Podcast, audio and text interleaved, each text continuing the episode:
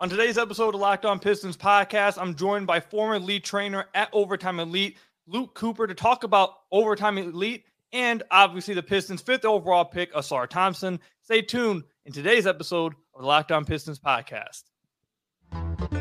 You are Locked On Pistons, your daily Detroit Pistons podcast, part of the Locked On Podcast Network. Your team every day.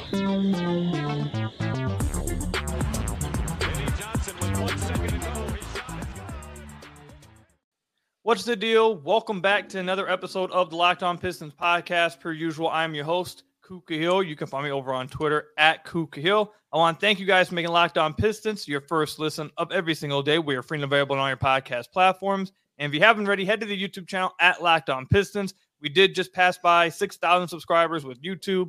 We're on our way to 10,000 by the end of this upcoming season. So if you haven't already, please hit that subscribe button at the YouTube channel or you can leave us a five star review on whatever podcast platform you're listening to this on. That's another great way to support the podcast. And today's episode is brought to you by FanDuel Sportsbook, official sportsbook of Locked On. Make every moment more. Visit fanduel.com slash locked on today to get started.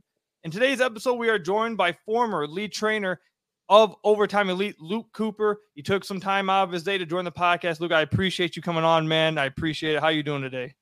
Absolutely, man. I'm excited. So we're going to talk about obviously Ausar Thompson a little bit later on, but the first thing I wanted to talk about with Luke was before the draft started. You guys will remember my everyday listeners. I was a big fan of Amen Thompson and Ausar Thompson.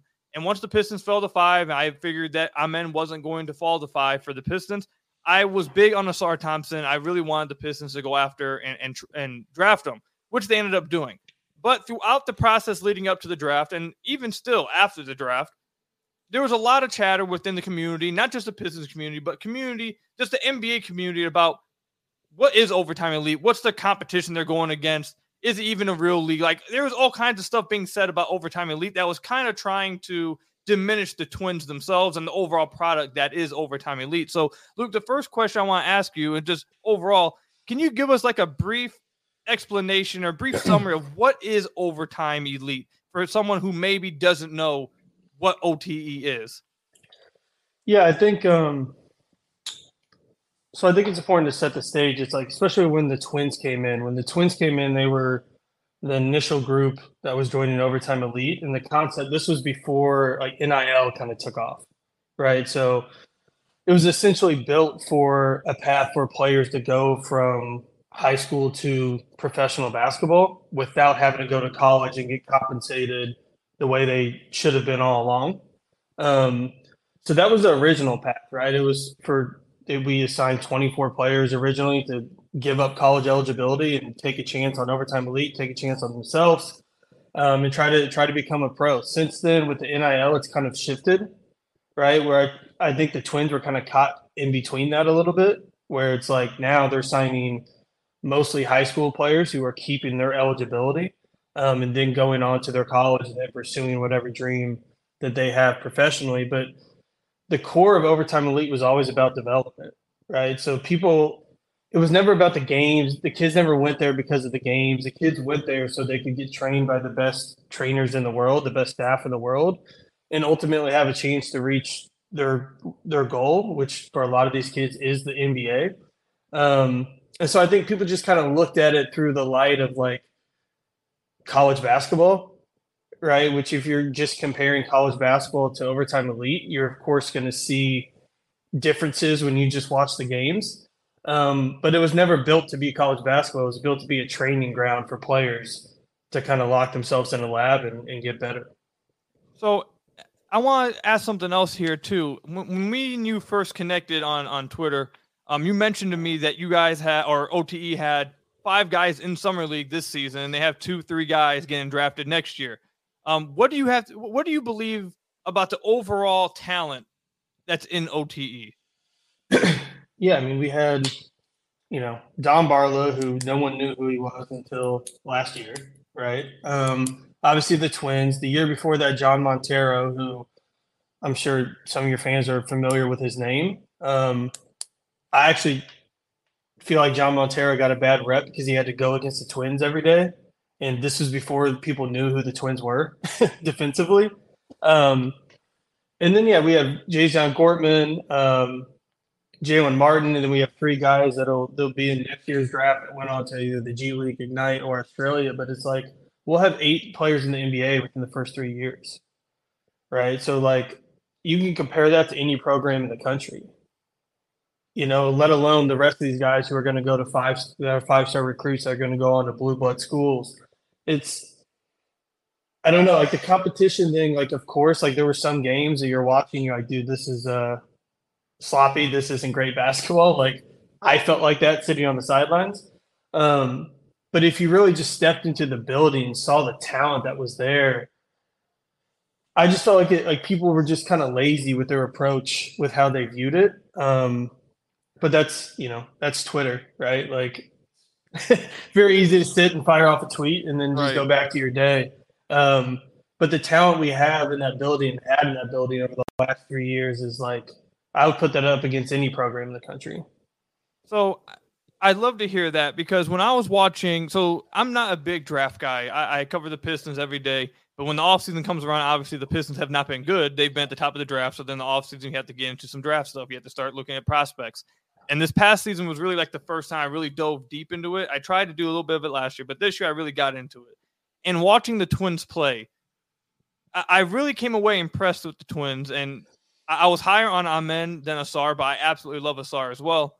I really was impressed with the Twins, and it really confused me why people said these things. Like you mentioned, I feel like it was a lot of lazy stuff being said about them they made it seem like it was it was not a lot of talent at the OT, and they were over there just dominating, scoring like 30 points a game, shooting 25 times a game because they were just in, just way better talents. And that's not even how they played. They played the right way. They made the right reads. They played hard. Like the way in which they played wasn't of someone that was playing at like playing against like fifth graders. I'm going to go and score every single time because I can. That's not even the way in which they played. Um, so one of the things I, I came away with after watching the Twins is that if they would have just if they would have went to college, none of this stuff would be said about them. Um, I feel like I, I feel like the the discourse around prospects in the year 2023 with all these different options now that if you don't go to college where player where fans are able to watch you twice a week at March Madness, if you're not in that and you're in the G League, you're overseas, you're in the OTE, whatever, you immediately get docked like 10 attribute points, no, like immediately from everybody because you, they don't get to watch them. And then they just like diminish the talent, they diminish the pro. Like, I, I feel like that's just what happens, no matter if it's OTE or G League Ignite or overseas. It's just, uh, what do you feel about that? Yeah, I mean, I always get confused because it's like, I mean, we all sit here and watch college basketball, right? Like, are maybe I'm just blind, but like, not a great product.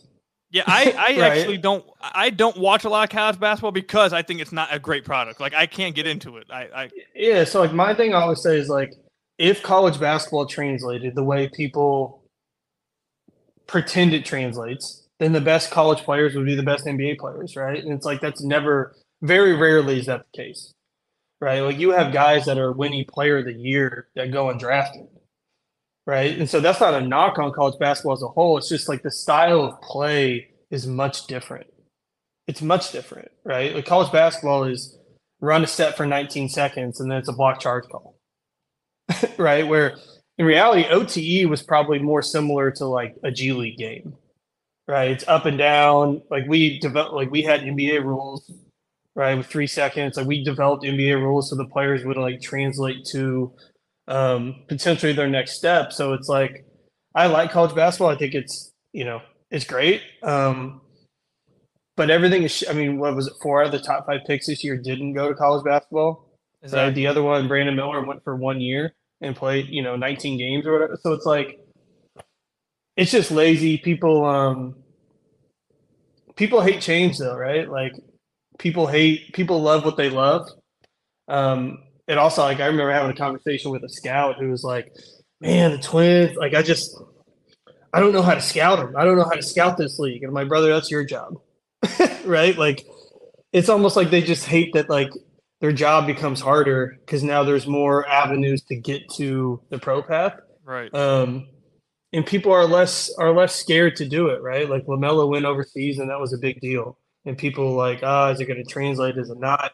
Um, and clearly, it, it kind of did, right? So I think it's it's here to stay. Um, but I actually do think it's going to end up helping like the game of college basketball because I think you're going to end up having guys stay for three or four years. Um, fans are going to get to care about players longer than than they have right now. It's like one year and transfer and transfer and transfer. Um, so I think it'll all even out. But I think like as far as development and the NBA route, like there's so many routes you can take, and I don't think one is better than the other. I think it's just whatever is best for that player. Right, and and another thing you mentioned early on is, and it's something I've I've said a lot about on the podcast before the draft, um, when talking about Amen and Ausar, is that like some of the most important, or actually not some of the most important part of OTE, from what I've read and from what I understand, is what you mentioned the development. They have the best training in the world. They have NBA caliber training going on. They're getting that kind of work in year round. And like you said, they had developed, they had NBA rules. They shot from the NBA three point line, so they had they were already getting adjusted to um, NBA distance, NBA training. Um, so I think all that stuff. It, it just I, I never I never understood the whole lack of competition thing, um, especially when specifically with Amen. I know we're going to talk about Ausar later because he's the Detroit Piston. But even with Amen, like before the season when they played over overseas yeah. talent and Amen just dominated over there too. So it's just like I feel like people, like you said, they were just being lazy and and you know people are are unwilling to really accept um, new new things that require a different level of thinking or a different level of understanding, like you were mentioning as well. Um, you want to? You, I, I was going to move on to the next segment. Is there anything else you want to say on that? No, I think what, who was it? Like Troy Weaver mentioned the Halle Berry in a grocery oh, store that comment. was elite level. And I think it's like it's true. It's like like I always tell people with the Twins, like, dude, if you watch enough basketball, you know these guys are special, right? I don't care if they're playing in the playground. I don't care if they're playing in college basketball. Like these guys are special, you know. And if it doesn't take it doesn't take a lot to see that, you know. Um, and I think that's true for for the whole conversation. Is like certain guys, it's tougher to to judge, right? Like, God, how does this small guard translate? But guys like that that are kind of freaks athletically and, and do things that you just don't see, you just got to kind of trust your eyes at the end of the day. Right, I completely agree. So when we come back, we're going to talk about Ausar Thompson now, working with Ausar Thompson. We'll talk about that when we come back. Stay tuned. But first, I've got to tell you guys about one of our sponsors, FanDuel.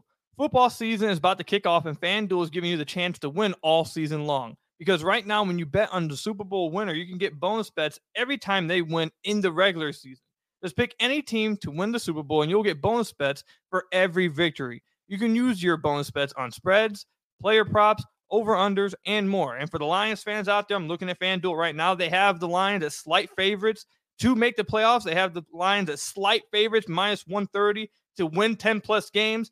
I'm not used to this type of hype around the Detroit Lions. I- am sure you guys aren't either. But if you want to go over to FanDuel and take advantage of that, go ahead over there and look at some of those um, over under, some of the spreads with the Detroit Lions.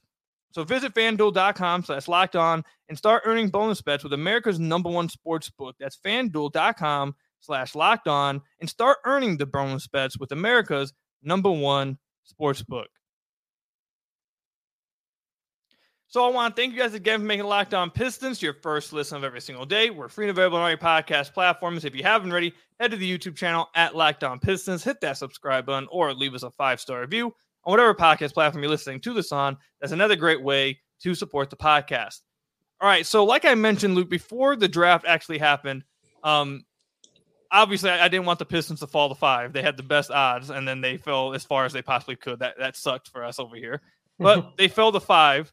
Um, and we started looking at prospects. I figured I Amen. I had Amen as as the third best prospect in the draft. I had Victor, Scoot, Wemby. Um, so I didn't think Amen would be there, though. I Amen was the most fun I had watching any prospect this offseason. Next was Ausar, his brother, and the Pistons were able to get him at five. and some of the things that I saw from Ausar in OTE that I really loved watching him. I'm interested to hear about you working with him and what you saw from him, but what I saw from Ausar watching OTE was again a top tier athlete. Like if, if Amen is like a, a first percentile athlete, Ausar is like what a third percentile, fourth. I think Amen's a better athlete, but Ausar is like right behind him, I believe, at like third, fourth percent. Like either way, freak athlete with a long wingspan, six six, six seven. Um, and another another thing that was just why I felt so highly about them is kind of what I mentioned in the first segment was is that they weren't over there shooting 30 times a game. It wasn't out there, you know, I'm the best player on the court. I'm just going to shoot every single time. They played the right way. Ausar and Amen made the right reads. Ausar, especially, I feel like more so, and we saw it happen in the summer league too. Um, it was really crazy in the summer league, but his transitional passing, his his ability to anticipate defenses, um, and play off ball, and and and you know really be able to impact the game without the ball in his hands because he has a high level of feel and IQ when it comes to the game at just 20, uh, 20 years old. Um, that's why I really love the sorry. Some guys are freak athletes. They don't have all the other stuff. Some guys have that stuff and aren't freak athletes. When you have a guy who's a freak athlete and also plays the right way, understands the game, can impact the game in multiple ways, and I haven't even mentioned his defense. Um, that's why I was such a fan of Ausar. There's some things he has to work on. Obviously, he's not perfect and he's not a finished product by no means. But I just feel like his combination of raw skills is, is like you mentioned in the first segment. It's just special. You don't see it very often when guys are that athletic while also having these traits. So, what was it like working with Ausar? And did you get that same kind of impression working with him?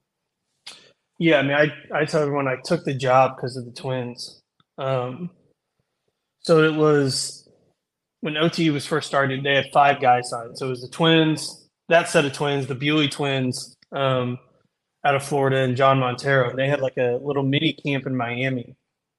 And I was still like trying to get a job from Coach Ollie. So Coach Ollie was like, you know, come down, like we'll see if, you know, we like each other basically and see if you're good and you can get a feel for the guys and we go from there. And it was like I went up to him after like the first the first workout. And I was like, dude, I want the job. He's like, you know, why? And I was like, these guys can be lottery picks. And at the time, they were like 60th and 70th in the in their class. Um, but what was special to me, and one of the things you mentioned was their defense.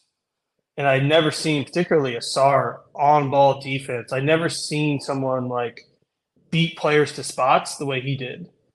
Right, almost like he knew what move they were going to make before they made it um, and he was like, "You want the job because of their defense?" And I was like, "Yeah, actually, like I've never seen like their floor is so high because of their ability to impact the game on both ends of the floor." And I think that that's something that like people didn't fully understand in OTE because that's where it does become kind of hard to judge, right? Like who are they getting stops on? And you saw it a little bit in summer league a couple times where it's like, oh shit, like Ausar on defense is, you know, a little bit insane. Um, but yeah, their overall feel like, and I also think like Ausar is more of a combo. He's more of an off guard, but he does have like the playmaking ability that'll come out here and there. Um, more so here and there, probably more than that. It's like he's just comfortable doing both things. And I think that's something that I actually felt like Detroit was the best fit for him to kind of like grow into that position of being able to have the ball in his hands more. He's not going to be expected to run the offense, you know, from game one um, with their backcourt, but he will have the ability to do so. So I think the fit with Detroit is is kind of perfect. Um, and then, like you said, all the like those guys are special. Ausar is special because of his intangibles, like athleticism. Yes, like of course, like you said, top you know two three percent athlete but it's the, it's the other things and the way he's wired, the way he thinks, the way he cares about basketball. Um, that's gonna. I always tell people like he's whatever his ceiling is, he's gonna hit. I don't know what it is, right? Like that's up up to you know the guy upstairs, not necessarily me. Um, but like whatever his ceiling is, he's gonna hit because of all the intangibles around him um, and the way he approaches the game of basketball as a whole. So I want to ask you about Ausar's work ethic because all I've heard leading up to the draft, the things I've read is just he's a crazy he, he's crazy in the gym. He his work ethic is off the charts.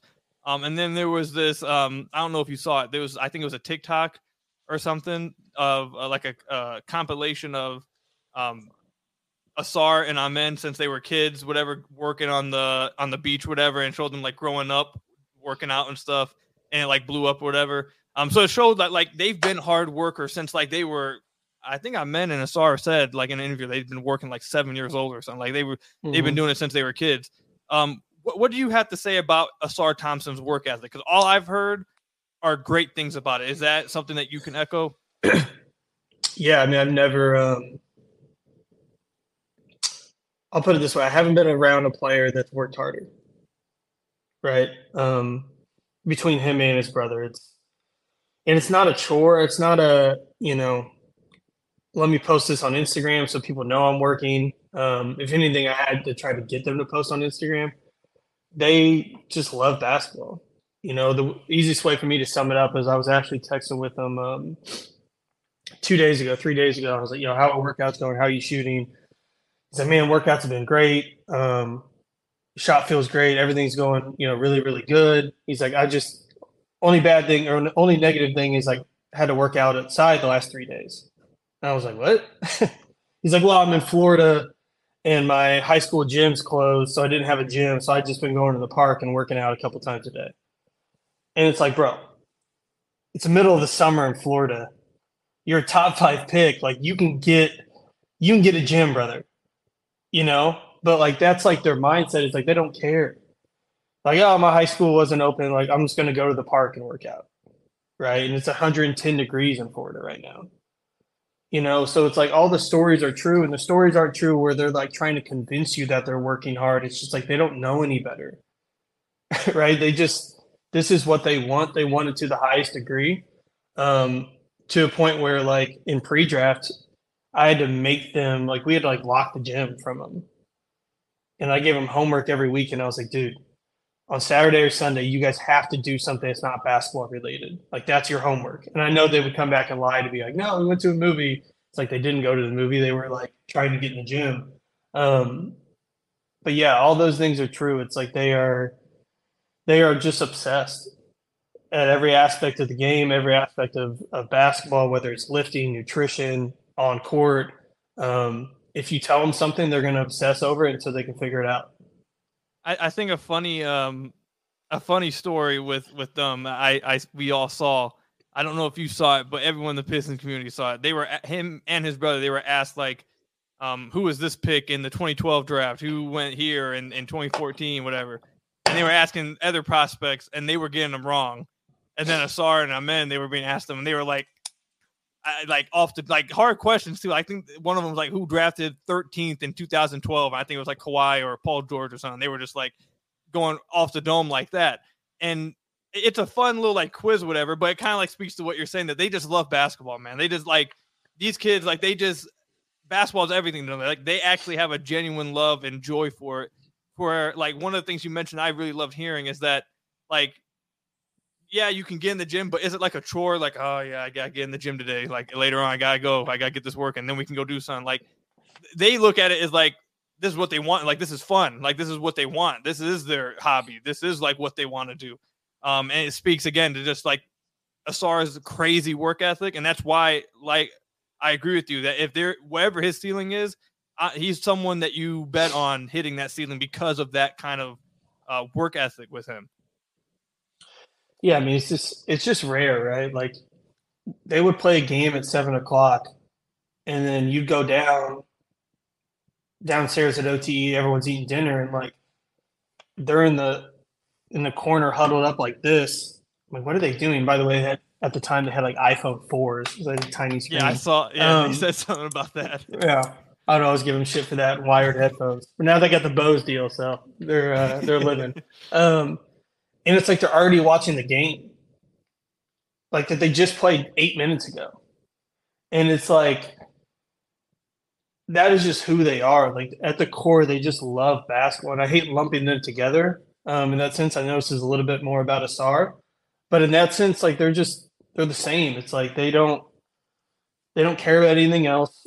They don't care about all the other stuff. They just like like i think the draft process was draining for them because it was like, and I think Victor said the same thing. He's like, "This is great, but like, I kind of just want to play basketball now," you know. Um, and so they're just they're just special. They're special kids. Um, they were raised, you know, in a, in a great family with great mentors, and it's like they're just fun to be around. And for me, one of the proudest things was people kind of got to see their personalities you know, leading up to the draft and after the draft, um, how they interacted with each other. Like you said, that video of, of them just rattling off draft picks, where, like, to be honest, I would have got like four of them, you know. Um, and just to see their growth from not only how they play, but their growth like individually in their mindset and their ability to speak and be on camera. Um, I just think they're really fun kids, and they're they're kids that and they're players that organizations are just going to love being in the locker room, which I think um, is a little bit priceless these days. De- definitely, and that's something that Troy Weaver is very huge on. So it makes sense why he was he loved Ausar as much as he did. Um, coming back though, we'll talk about expectations for Ausar Thompson in his rookie season. Stay tuned for that. But first, you guys got to hear from from some of our lovely sponsors. So I want to thank you guys again for making Locked On Pistons your first listen of every single day. We're free and available on all your podcast platforms. If you haven't already, head to the YouTube channel at Locked On Pistons, hit that subscribe button, or leave us a five star review on whatever podcast platform you're listening to this on. Um, on the last episode, we had James Edwards III, Detroit Pistons beat writer for the Athletic, on the podcast. Um, I saw some people were just coming coming around and seeing that we had Cannon Cunningham, Cade, uh, Cade Cunningham's brother, on two weeks ago. He came, hit the house up recorded in person with us. That episode seems to still be blowing up. So if you haven't checked that one out, go check it out, especially after Cade's crazy apparent performance against the USA team. Um, so go check that out.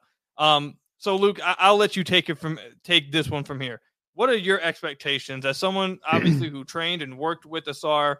What are your expectations for him right out the gate in the NBA? Um,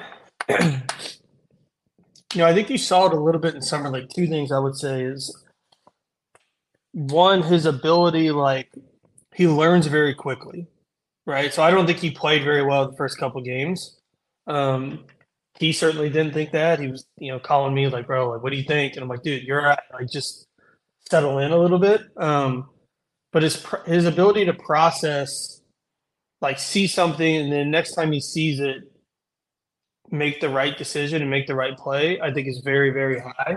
And I say that to say, like, I don't know how he's going to start. I'm sure there's with any rookie, they're going to have you know ebbs and flows. Um, but I think depending on you know where Detroit seasons goes, like I've said this for two years, like he's a guy that can play in the playoffs, right? So my expectations for him is like if Detroit makes that leap and gets to the play-in game, wherever the case may be, um, that he's very much a part of that rotation. And I would say that also because it's he's just a smart player, man. Like he does so much more than what the box score says. You know, on a play-by-play basis, he's extremely unselfish. Um, he just he's a guy that I think players are going to want to play with. And so I think overall, it's like you know, if they make the playoffs, he's going to be a part of the rotation. But I think he's a guy that like is going to step up to the challenge, probably number one of guarding the best player right? When he goes into the game, I think the expectation is you got this guy, stop him from scoring. Um, and I think we'll start there like any rookie and then kind of build out from there. Um, but I think it's going to be a good year. And like I said, I think it's a great fit. He doesn't have to go in there and be superhero day one. You know, Detroit has a ton of talented pieces, and I think he's gonna he's gonna mesh extremely well with them. So I kind of want to mention something about how he played in summer league that you brought up. How he wasn't, you know, he was kind of disappointed with how he was starting off. Through the first few games, he wasn't scoring a ton, but like when I was watching him, like what I expected to see from him, like what I was high on him about, I, I thought he was doing it in the summer league. I don't think he got a high usage. Uh, he didn't have the ball in his hands a ton. Um, that was something that I wasn't happy about on the podcast that he wasn't being given a lot of on ball reps. Um, but when he did get some reps, especially in transition, he was always finding the open guy, directing traffic. Um, there was one play I broke down. Um, it's going to be hard to explain it on the podcast, but he kind of got off uh, defensive rebound, was taking it um, full court. Um, he had a, two guy, two of his own teammates to the left, and he realized he only had one team or one defender back, and he could have passed it up to the guy right next to him and try to get it going. Um, but he kind of waited and tried tried to bring the defender to the guy on the wing and once he got him with his eyes through a backdoor pass to a guy running down the sideline. Like it's nothing big, it's nothing crazy, but it's just like that kind of anticipation um, and, and, and level of feel with the ball in your hands um, when it comes to his playmaking. Like I saw that happening through the first few games, even if he wasn't scoring a ton. So and then the defense was like it, it was good nonetheless. So like so I was ho- I was okay with how he was playing the first few games, but then eventually ended up turning it on more and more. He started to get the ball a little bit more started to shoot the ball a little bit more, um, get to the rack a little bit more. So towards the end of the summer league last few games, and also was just a monster on the offensive glass. The dude was going crazy. Um, but I, I, my expectations for Ausar this year, I don't think he's going to start out the gate um, because they have Bojan Bogdanovic, and it seems like they want to start Isaiah Stewart at the four position. Um, I think he's definitely going to be a mainstay in the rotation. I think he's going to play a lot of minutes, and I expect him at some point to take over the starting job because I think his raw skills and his just what he brings to the table are things that Detroit lacks. And while he may have some things he has to work on, some things that he, you know, maybe aren't the greatest at right now, what he does have just as raw skills are things the Pistons desperately need. And he brings that. And just by having that could make an impact on the game. Um, I always say that rookies, you rarely ever see rookies actually are good NBA players. Like rookies can be good rookies, good for their age. But as far as like actual comparing to NBA players, you don't very often see like rookies actually impact at that kind of level. It just doesn't there it doesn't usually happen.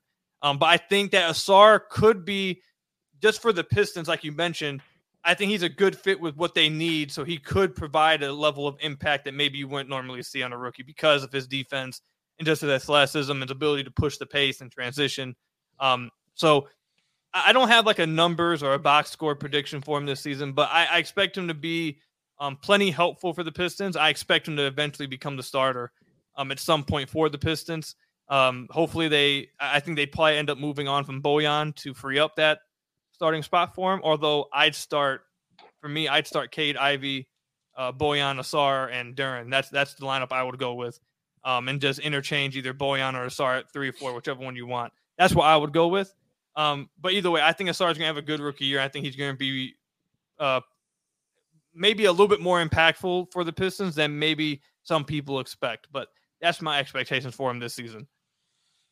Yeah, I mean, I think I think overall this draft class is really good. You know, and I think there was some some rhetoric behind like even like, oh, it's a three person draft and then it drops off. Right. And it's like obviously Victor is somewhat in his own class and is, you know, um and scoots a little bit up there too with hype, which I always told the twins, I was like, guys, I actually think you're in the best scenario that you can be in because all eyes are on Victor and all eyes are on Scoot. And it's going to allow you guys to ease your way into the NBA season in a way that's a little bit different from traditional top five picks, right? Where all eyes are on all of them. It's like you have this alien at number one and obviously Scoot number two, where, um, you know, I just think it's going to allow, I want to say fly under the radar, but just kind of like just find their find where they fit in, right? Especially for for Houston too with the men. It's like both these teams have good pieces, right? Which I also thought was like, you know, I was sitting there at the lottery, um, the ping pong. Well, they don't even do ping pong balls anymore, which I think they should, by the way.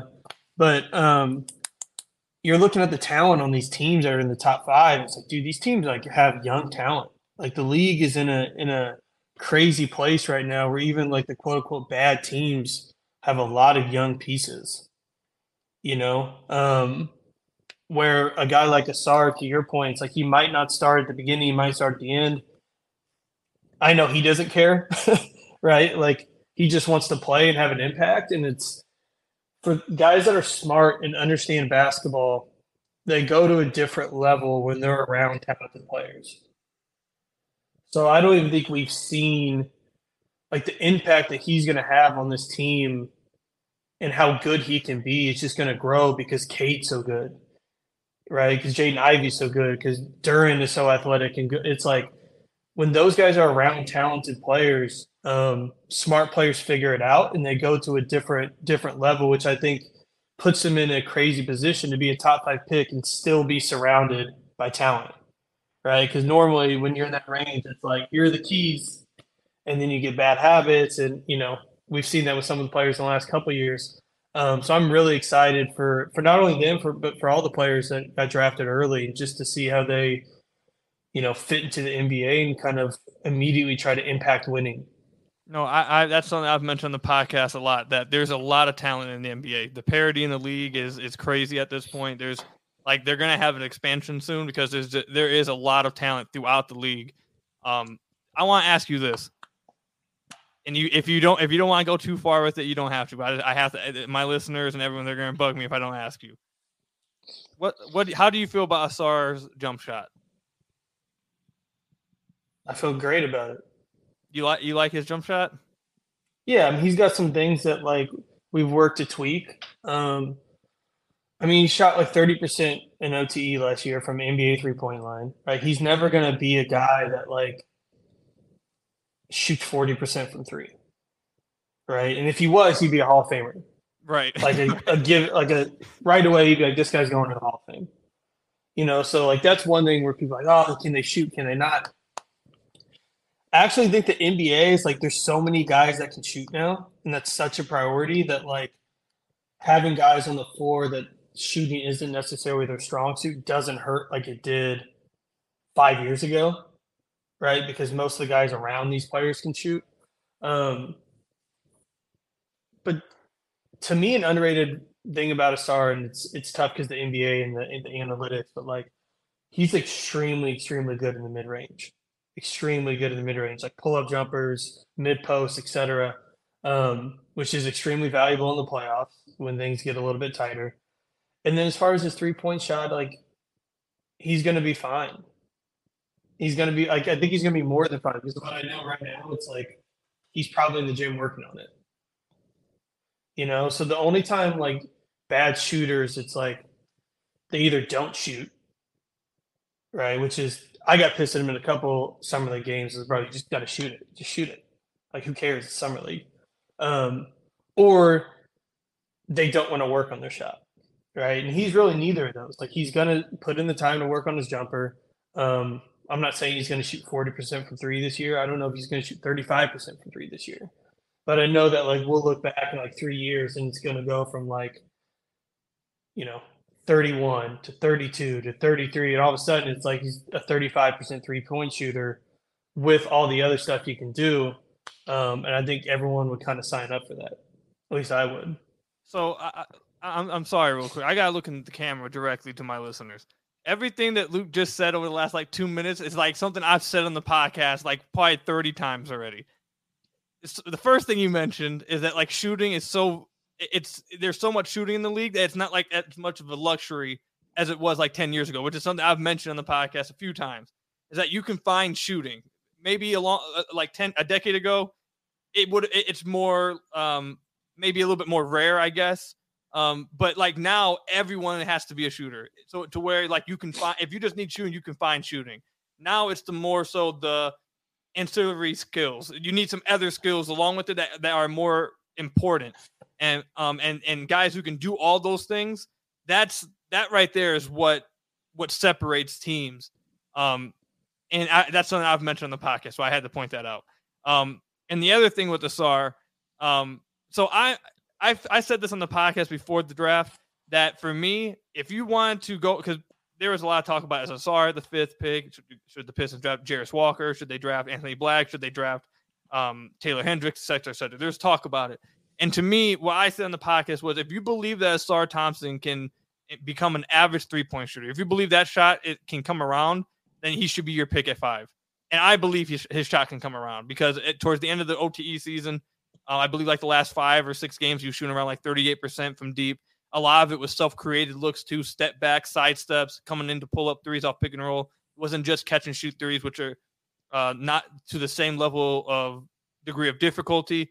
Um, so I I buy Ausar shot. I'm eventually coming around. Um, I just wanted to see where you were at with it, how you felt about his form and stuff, because that's like a, a, a big talking point in the community. Like, is his form look good? What's oh, is his shoulder here? Uh, uh, where's his hand placement? Like all this stuff. Like fans are my are crazy analyzing his jump shot every time he gets a shot off. Um, so I just want to see where you felt with his form and and and where is he at right now. Um, me personally, I think he'll be I think eventually he'll be around an average three point shooter. I don't know if it happens out the gate though, but I, I do agree with you yeah. that I didn't like how he was. The first few games, it did look like that he was kind of shying away from shooting the three, and then the last few, he did start to get some shots up. So I, I did like to see that. Yeah, I mean, I think that's he approached like, and I told him this, like he approached the first couple games of summer league like he approached the first couple games actually at OTE this past season when he was playing with his brother for the first time where like he didn't he was just a little passive and like kind of just trying to feel like where he fit in. Um, and then again, he figured it out, right? He was the MVP of the OTE league again. Um, I unfortunately was on the other side of of the play. I was the assistant coach with the team that he beat in the playoffs, um, where he made three threes in every single game. And it's like if he's going to do that, tip your hat to him and and move on.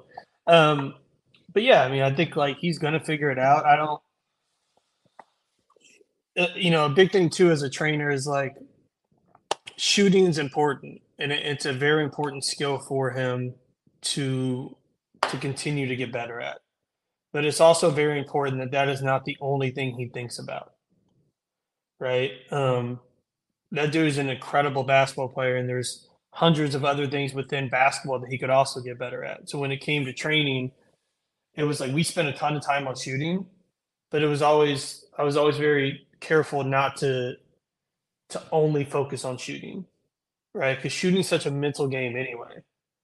You know, where it's like if you tell someone they can't shoot, or you tell someone you have to work on their shot every single day, it's like eventually you're like, dude, I can't shoot. I got to work on my shot. Um, and so I think he's in. I think he's in a great headspace with it. Um, I'm very confident that he's going to be um, a very capable shooter. I think he kind of already is.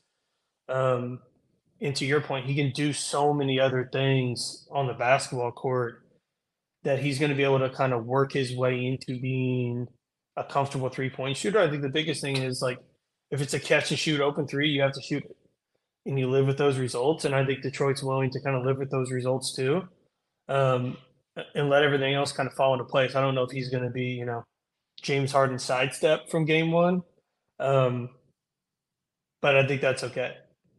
So we'll wrap up the podcast with this. One oh no, I got a question for you though. Okay, who did you want at five? Because I know I it's on record. I wanted to start, but you, but you wanted a mid first. No, yeah, I no, I had Amen. So I'll tell you what my rankings were. My rankings at, at the time of the draft was um I had Wemby, Scoot, Amen. I'm kind of blinking on four. I, I, I don't know if I had Ausar four or Jarace four.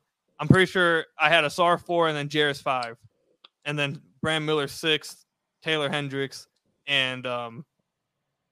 So you thought Amen, Cade, and Jaden would have been a would have been fine. I, I think Amen is so like like so crazy good. You just you get him and you make it work. Like you don't, you can't, you don't, you don't, you can't, can't overthink it.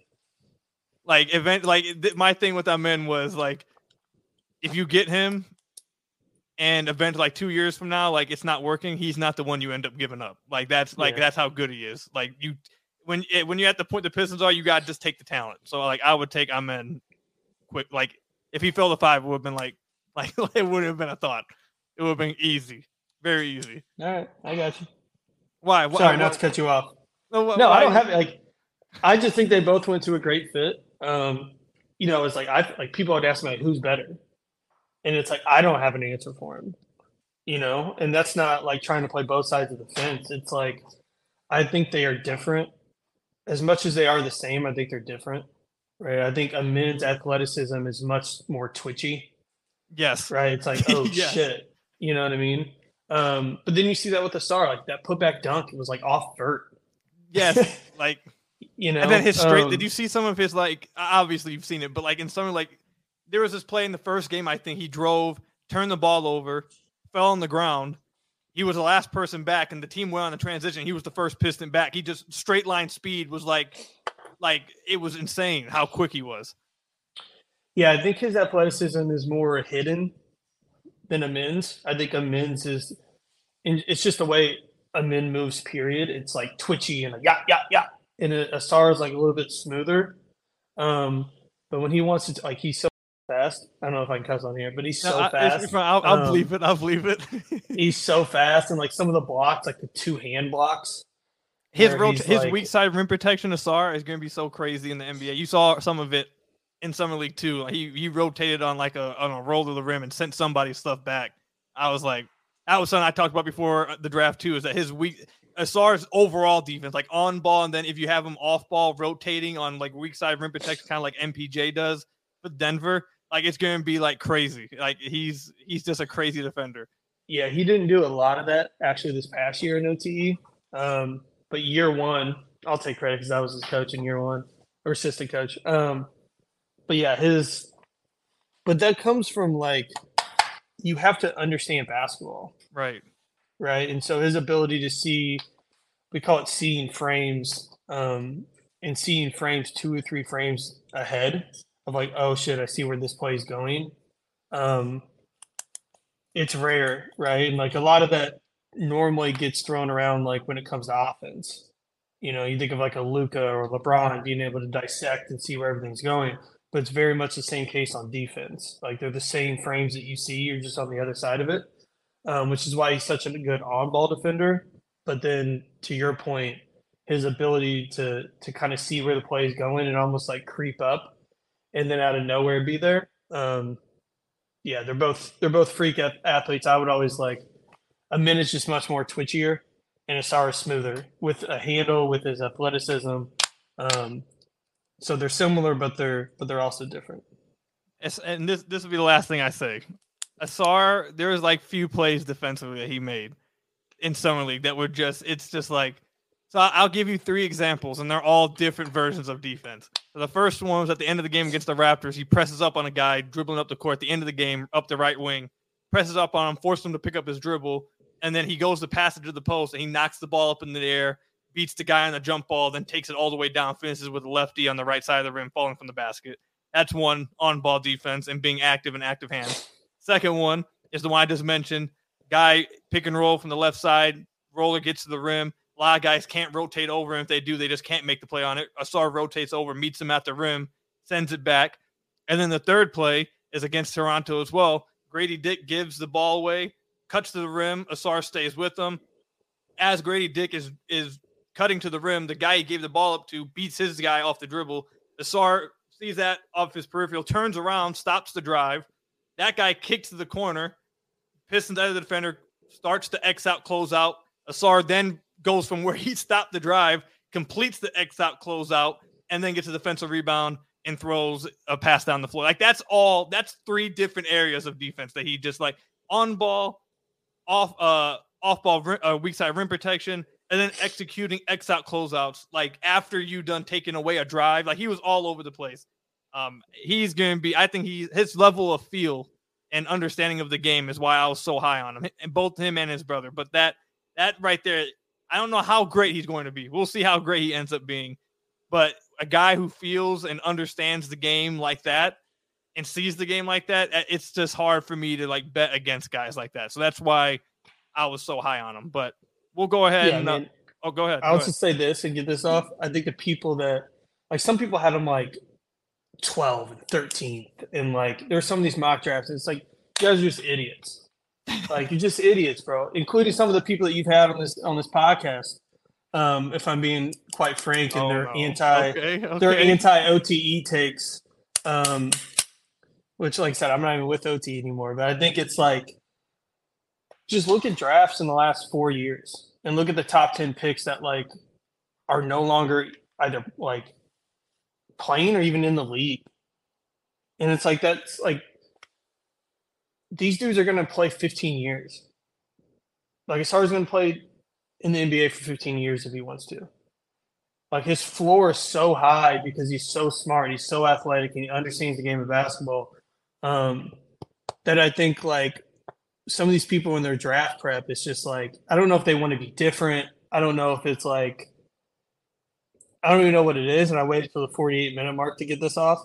Um, but I kind of just feel like they're idiots. Like I don't like you clearly just don't really watch basketball, like or you just love the people you love. You have other agendas, or like you hated OTE for whatever the reason was.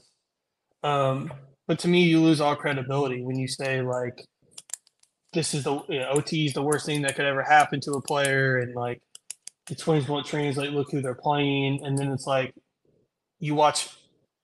I mean, how many games did Ausar played? Four summer league games right? Like terrible summer league games, and like all the plays you're mentioning have nothing to do with like offensive plays. They're all that's exactly what I was mentioning defense, earlier. Yeah, right. And so it's like you can sit here and be like, and that's true to like like Dom Barlow and Jalen Martin and the Star and Ethan Almonte next year. It's like these guys know how to play basketball. So the narrative that they were coming from like playing, you know, whatever people saw OTE as, which to be fair, some of it was fair. And like if you're watching a game, it's a light show and it's, you know, it's a lot going on from the the social component, um, which also pays the bills for those guys over there. But like then you can't turn around and be like, oh man, Ausar have great feel. And look how they're guarding. Look at their X out closeouts. And look how you know look at their vision and how they saw two people on the floor. They waited it out. Like it can't be both sides of that right? So which one is it? Did they get developed?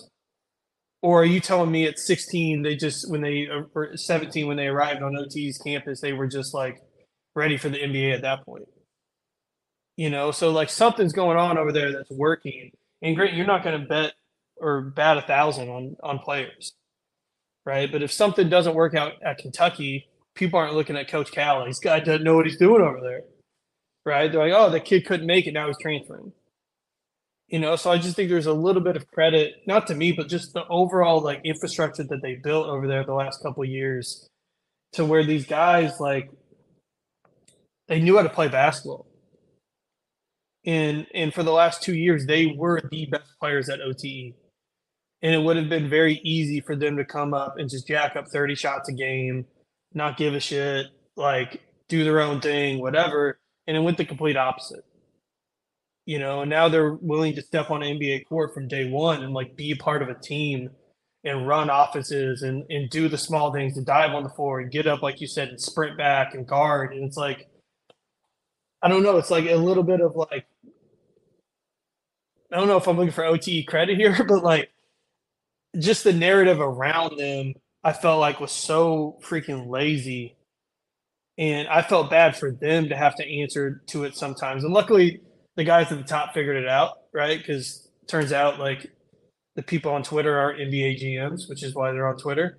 Um, but I'm just glad that it's worked out. It's like wherever it goes for them, you can at least see that they've like they're great people. They care about basketball the right way. They're going to conduct themselves the right way, and they're going to like actually do what is best for the team.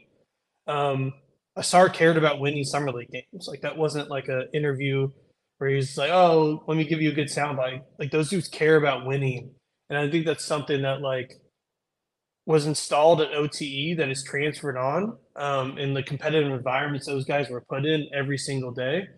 Um, so I'm sorry for my rant here at the, no, the 50 no, minute mark. They're gonna love it. They're um, gonna love it. but it's just like I just can't get behind the guys that were like, oh, it's not going to translate a competition. It's like just lead with like you don't know basketball and then go from there, or lead with like you wanted retweets and you wanted likes and you wanted all this stuff, but you clearly like didn't do your homework.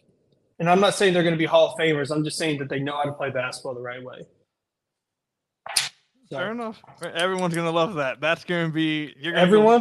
Go, you know, well, the listeners, you're gonna go viral in the Piston community here. this this little rant's gonna go. They're gonna record this and it's gonna be posted all over Piston community. So I hope you're ready for that. But I appreciate you coming on. We did have a longer podcast, but I thought it was great stuff. Um, bosses, please just forgive me with this one. It was good content, so I think it was worth it. Um, thank you, Luke, for coming on, man. Uh, I'm looking forward to the season. Um, in the future, if you want to come back on, we can have you on, man. I'd love to have you. Um, you guys can follow Luke over on Twitter at Luke Cooper Hoops. Um, until next one, I'll see you guys later. Thank you guys for making Locked On Pistons your first listen of every single day. Hit that subscribe button to the YouTube channel. Leave us a five star review, whatever podcast platform you're listening to this on. Till the next time, I'll see you guys later. Stay safe. Peace out.